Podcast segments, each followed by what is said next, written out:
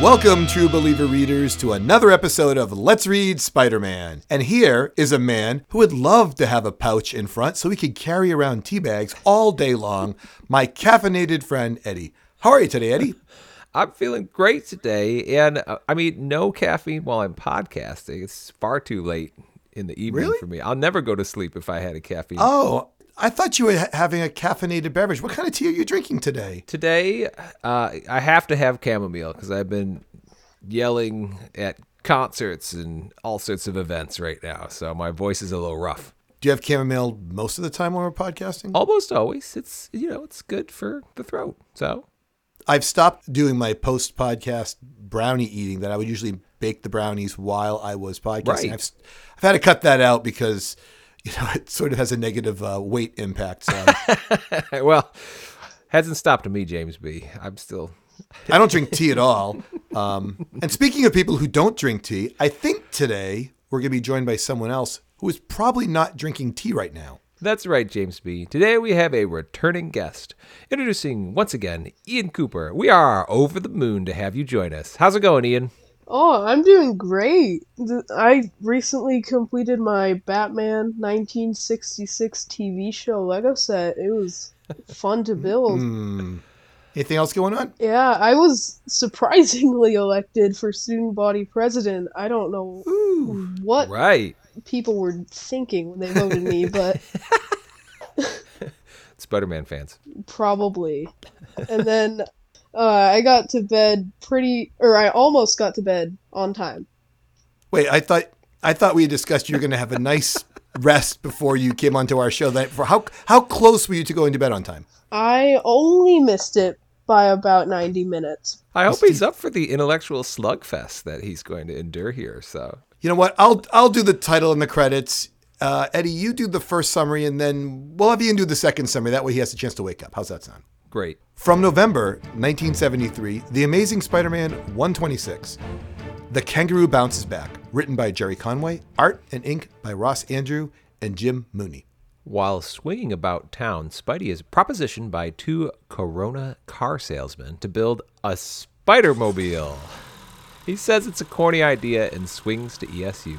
There, Professor Warren lectures him about missing class, and he aggressively turns down an invite from MJ and Flash. Peter heads to his apartment, where he finds an eviction notice for unpaid rent. He decides the only way to pay rent is to build the Spider-Mobile for the car salesman with the help of the Human Torch. We catch up with the kangaroo and Jonas Harrow. Harrow is the same mad former doctor who enhanced Hammerhead's body. Harrow proceeds to enhance the kangaroo's powers. Eddie, did, did you remember who Dr. Harrow was? I did not remember him by name. I think this is the first mention of his name. But as soon as he said that, I thought, wow, this guy's just finding patients all over the streets here. and how many people did he have to ask before he found the kangaroo? Or is he just really good at finding people to work on? Uh, didn't he walk? Didn't he find Hammerhead like laying in an alley, Yeah, well, like dying? I know, but this is like a different situation. The kangaroo is like snooping on Spider Man all throughout this issue, and he just kind of notices him like, oh, maybe if I make him stronger, he'll help me. Peter, does he have a job or not? Because he's he's like, oh no, I have to pay rent. Well, I guess I have to go create the Spider Mobile then. Like that was his first reaction. How much is the rent? Is it it's that big a deal? He couldn't just be like, I'll just get more pictures. Like Aunt May has to go to Florida. He takes a couple photos. Aunt May has a major operation.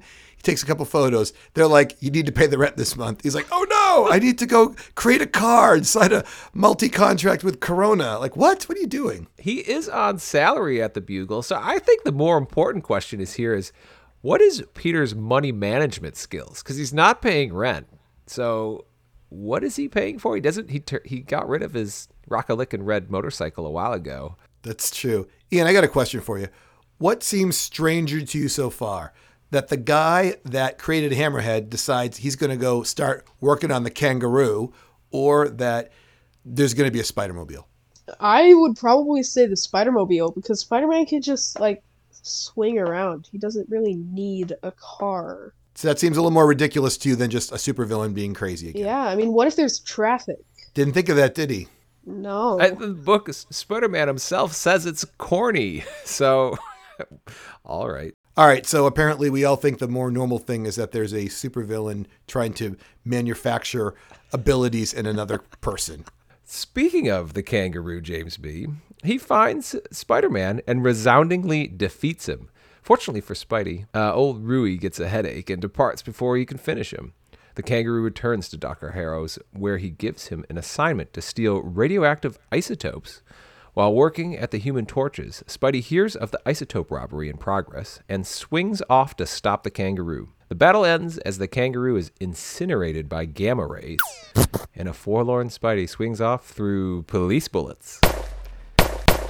Hey, uh, gentlemen, who do you like Spider Man teamed up with more? Doctor Strange? Or the Human Torch? Or I guess we could include Vision since he was on the pod last time with you, Ian. I like Spider-Man and Human Torch. Oh, interesting. I agree. I, I prefer him with the Human Torch than either of those other characters. I don't, even if Doctor Strange is in his astral form, I don't need it. It's weird. I I know you've had complaints about Doctor Strange in the past, but I I guess if the Human Torch has kind of evolved his relationship with Spider-Man, so they're not so like pugnacious fighting each other, you know, at every turn. Uh, that's always bothered me. So I I'm gonna go with Doctor Strange because they're an actual team, not trying to fight each other. That's fair. All right. Well, I'm going to finish up this uh, issue right here. Uh, we get a bonus epilogue at the end. We see MJ go to Harry's apartment where he refuses to answer the door because he's holding.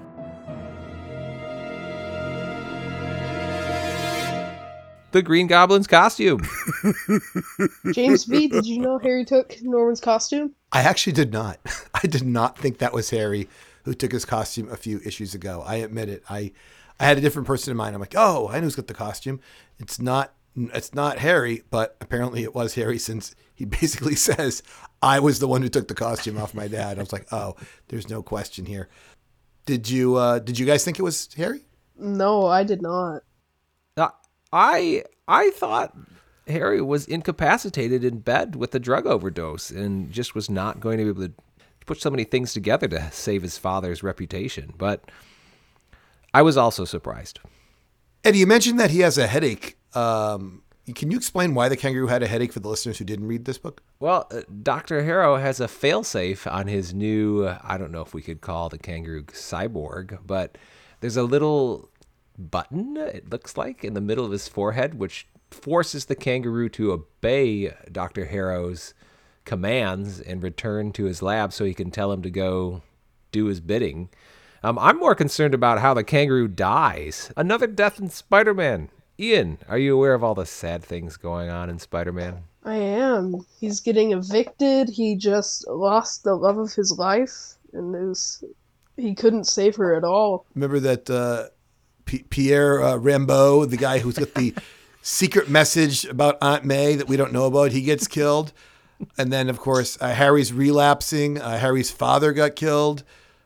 You know, did we already mention the rent? Did Ian get that one? The rent's going up. Yep. Rent is Oh, going this- up. We had we had a trifecta of killings: Raleigh, the Smasher, and the scientist that Yeah, created but the uh, Smasher. Peter's but Peter's not sad about the death of the Oh, Smasher. I see. That's You true. asked what sad things are going on. You didn't say like all the death things. I thought we were Ah. talking about the all the things that are troublesome in his world these days.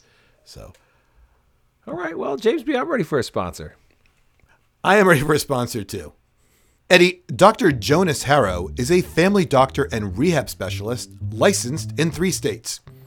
Come see him if you have weak bones and are sick of tiresome physical therapy. Dr. Harrow can also help with weak skulls, weak feet, or weak bladders. Your one stop shop is Dr. Jonas Harrow, not ABMS certified, only licensed in New York, Indiana, and Michigan. Hey, by the way, calling all the old ladies. If you're thinking of becoming a rooftop night watchman, Dr. Harrow's services are a must. Discover card not accepted. Consultations available over Zoom. See our ad in Portable Restroom Operator magazine. Wow, what a sponsor, James B. That guy's licensed in the state of Michigan. I, I have some concerns about my state, but Well, I know that if you're licensed in New York and Indiana, which are like the easy ones to get into, you can Michigan will just take it. So that's why. I I better watch out if I better not get knocked out in any dark alleys. I, I don't think I want to cross this guy. Are you talking about? You don't. Why wouldn't you want Doctor Harrow? Think of all the things that were he did for the kangaroo, which were sort of unclear, actually. I'm not really sure what he did, but I'm sure he did something really good. You wouldn't. You wouldn't want to have your body enhanced anyway, Eddie. Uh, even from a very reputable source, I would be questioning body enhancement. I mean, you know, like if I had to get LASIK surgery, I guess that's body enhancement, right? All right, maybe, but not from Dr. Harrow. no, thank you. Uh, he doesn't even seem to charge people money. I, Ian, Ian, tell us why you might be considered considering seeing Doctor Jonas Harrow. I mean, I if I were riding a bike, Mm-hmm. but if I got hit by a car, I would go straight to Jonas Harrow. And, and what I'm hearing from you, Ian, is if you had gone to Jonas Harrow before getting hit by the car, you might not even have any injuries at all. That's true. As recently elected eighth grade president of your school, would you recommend your fellow students to see Dr. Jonas Harrow? I would. He's free. Wow. Well, right now he's not available in Texas, but as soon as he is, I am sure everyone will appreciate you pointing them in the direction of Dr. Jonas Harrow. Yeah, make sure your parents are keeping track of you on a bike, Ian, okay? People in, in elected positions have to watch out. You know, things could bad things happen to those people, so we'll we'll have to keep an eye out. He's just So. swinging his endorsements around all over the place here. I, I don't know. Ian, I, I'm ready to hear the next book. James B., why don't you introduce it? From December 1973, The Amazing Spider-Man 127: The Dark Wing of Death, written by Gerry Conway, art by Ross Andru, and inked by F. Giacoia and D. Hunt. When swinging around New York City, Spider Man finds a dead woman outside of MJ's apartment building, with her looking horrified outside her window at the body. Spider Man changes into Peter and goes to talk with Mary Jane to see if she saw anything. Peter asks her about the body, and MJ says that she knows who killed the woman but refuses to tell who it is. MJ and Peter are talking here in a very different manner than we've seen in the past. I think it's notable how sad MJ is and how kind of Peter ends this conversation. What do you guys think of MJ and Peter? Um, I think that they're trying to give all of Gwen's lines to MJ now. And Gwen and Peter having these types of conversations, we wouldn't have been upset at all. We would have been like, he's mad at her because of her dad. She's mad at him because of the photographs that he was submitting to the dad. And he's not being available all the time. And they're always fighting and breaking up and going on and off. And this was like the drama all the time in the, in the last, you know, 30 or so issues before her, her, her death. So now MJ can't just be the like, I'm going to go dance and serve hamburgers kind of girl. So she has to get the the heavy storylines, which are, you know, why why aren't you in love with Harry? Why are you flirting with me? Pick who you love. Choose who you want to be with. Oh my God, I saw a murder. It's all. It's she has to be the female who's taking all of this on, and you can see how it affects the relationship. Yeah, I feel like they just took Gwen and Harry, or Gwen and Peter's relationship, and just gave it to MJ, which is kind of interesting. I I agree with that that idea. And you know, last pod I was very critical of MJ crying, MJ kicking Peter out of her house because I thought this was really out of character. Uh, I know I like the happy-go-lucky beatnik talking Mary Jane, but once I kind of thought about this, it's nice to see some depth to her character. She was always treated in such a kind of bimbo fashion and really superficial, kind of flighty uh, way of talking and interacting with everybody. So I, I, I'm glad to see MJ taking up this mantle as kind of Peter's counterpart uh, through this section. Why don't you uh, tell us what happens next, Ian? Spidey swings to investigate the crime scene when he's attacked by the Vulture. The Vulture kicks Spider Man and he's knocked out. Slightly dazed, Spider Man goes to the Baxter building to meet Johnny Storm and check the progress of his new Spider Mobile. James B., your thoughts on the first half of this book? Why is he working on the car? Like, you have time to stop and work on the car. There's so much else going on. He's like, I'm going to swing over and see what's going on in the car. Like, what? I think that's really what bothered me the most. As stated, and here is the line that Spider Man says as he swings away from the car salesman uh, initially. He says, Thanks, pal, but no thanks. In case you hadn't heard, Spider Man is a persona non grata these days. And he says, I think the idea of a Spider Mobile is first class dumb. So, what are you doing, Spider Man? It, it's a bizarre twist. Um, I got something, to, a trivia question here, and it's Vulture related. Gentlemen, does anyone remember when we last saw the Vulture?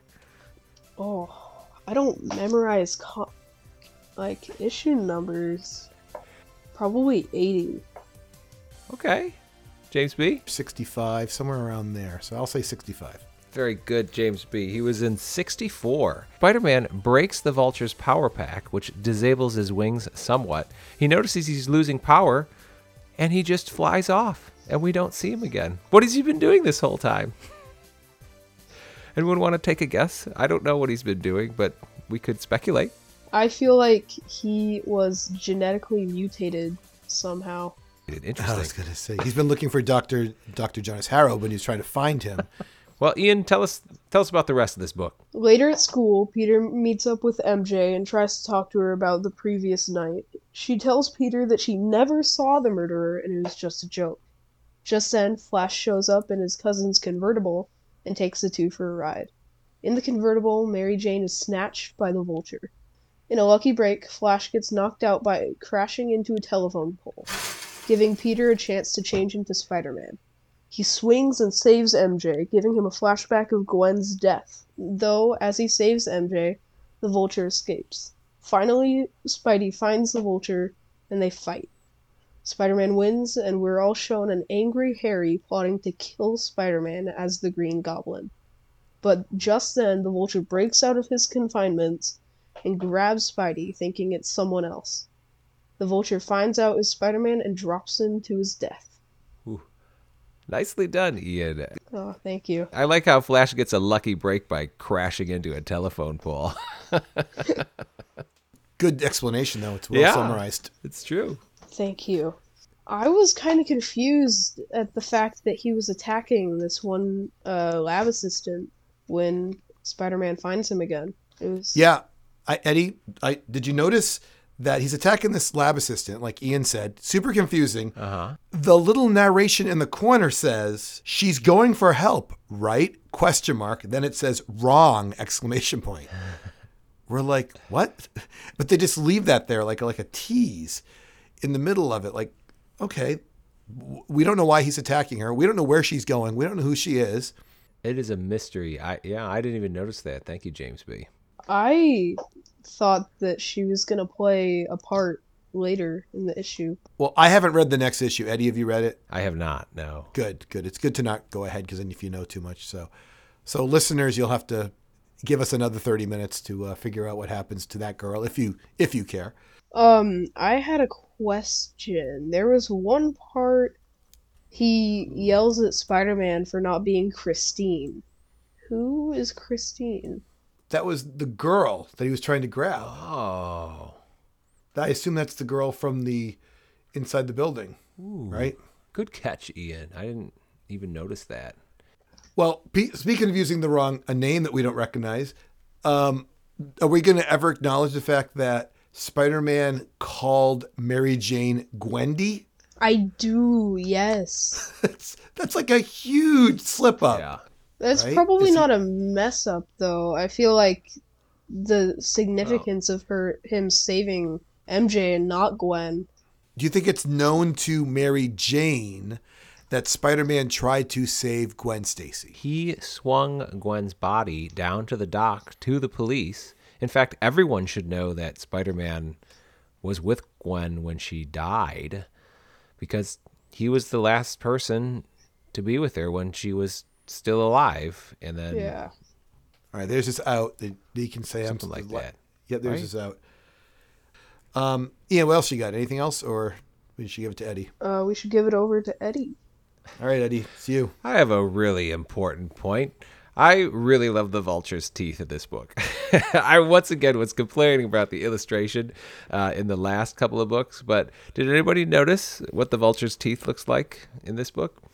They look like they're very sharp. That's for sure. They're all like all sticking out in all random directions. Yeah, stuff, they're too. they're extremely jagged, and I guess if you're going to draw an evil villain's teeth, that would that would be the case. And you see him when the vulture opens his mouth. But I love this scene right above when the lab assistant is running away. He is biting the web off his hands, and he's got his gnarly teeth going. So excellent, A plus for vulture teeth drawing in this one. Um, I'll take one. So they've been drawing Harry more and more sinister over the last two issues. They keep showing shots of Flash and MJ on the sidelines, and Harry's always behind them, creeping behind the tree. And one of the captions from the narrator says, We'll worry about Harry's sanity later. right now, we turn to, and they go back to the Spider Man part of it. Like they're acknowledging that Harry's just completely losing his mind throughout this book as he's all of a sudden he's letting us all know that he's the Green Goblin and he's going to kill Spider Man. You're like, what? What? Why? Why is this? Why is this happening so quickly? It's going to be really fascinating what reason they use for his insanity to take hold of him. Because are they going to say it was the drugs that he was taking? That's going to play a prominent role, or is it just the insanity of the stress of his father dying and his company kind of falling hmm. apart? I'm very excited to read ahead. Well, this was a super busy issue. If you look at the two covers, 126 has the kangaroo with his questionable ability saying, I'm super powerful, Spider Man. I'm going to destroy you. and, you know, you know, he dies. And then 127 has a lot of activity going on the cover. There's Spider Man in the middle, and he's possibly caught in a web, and he's being attacked at the two o'clock frame by the vulture. And down there, Mary Jane's in danger around five o'clock. And then Peter's being like you know slapped by crazy harry over at seven o'clock and then there's the dead woman and the cop looking up at nine o'clock and there's why is this going on and who is this going on and what's going on and the dark wings of death and you're like oh my gosh so much going on in 127 and i would hate to be given this book and say like hey go write the summary of this crazy book.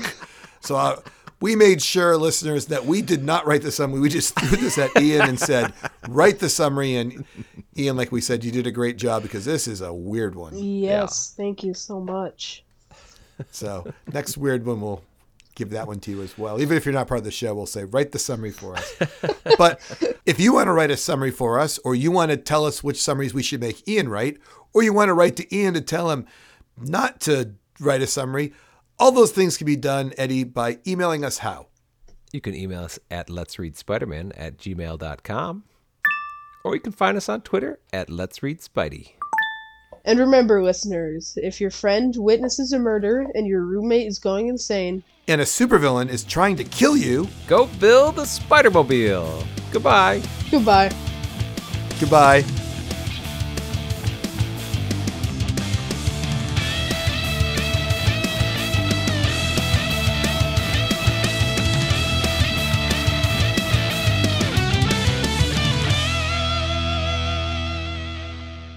I liked in the Kangaroo book that he came in a villain that we already knew had a history of, ran into a, a sort of like a doctor villain that we already knew, and then we had a death of a character in it. I thought that was really good. Who was zipping and unzipping something while I'm talking? Me, my bad.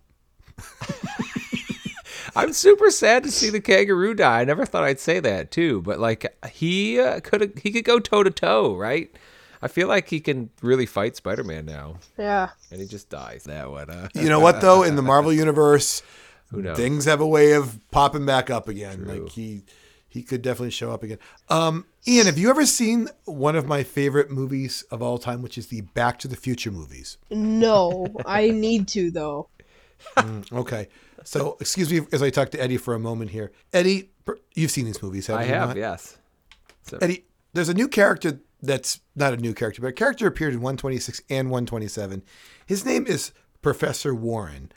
I want to let you know Professor Warren in the Back to the Future movies would be Principal Strickland.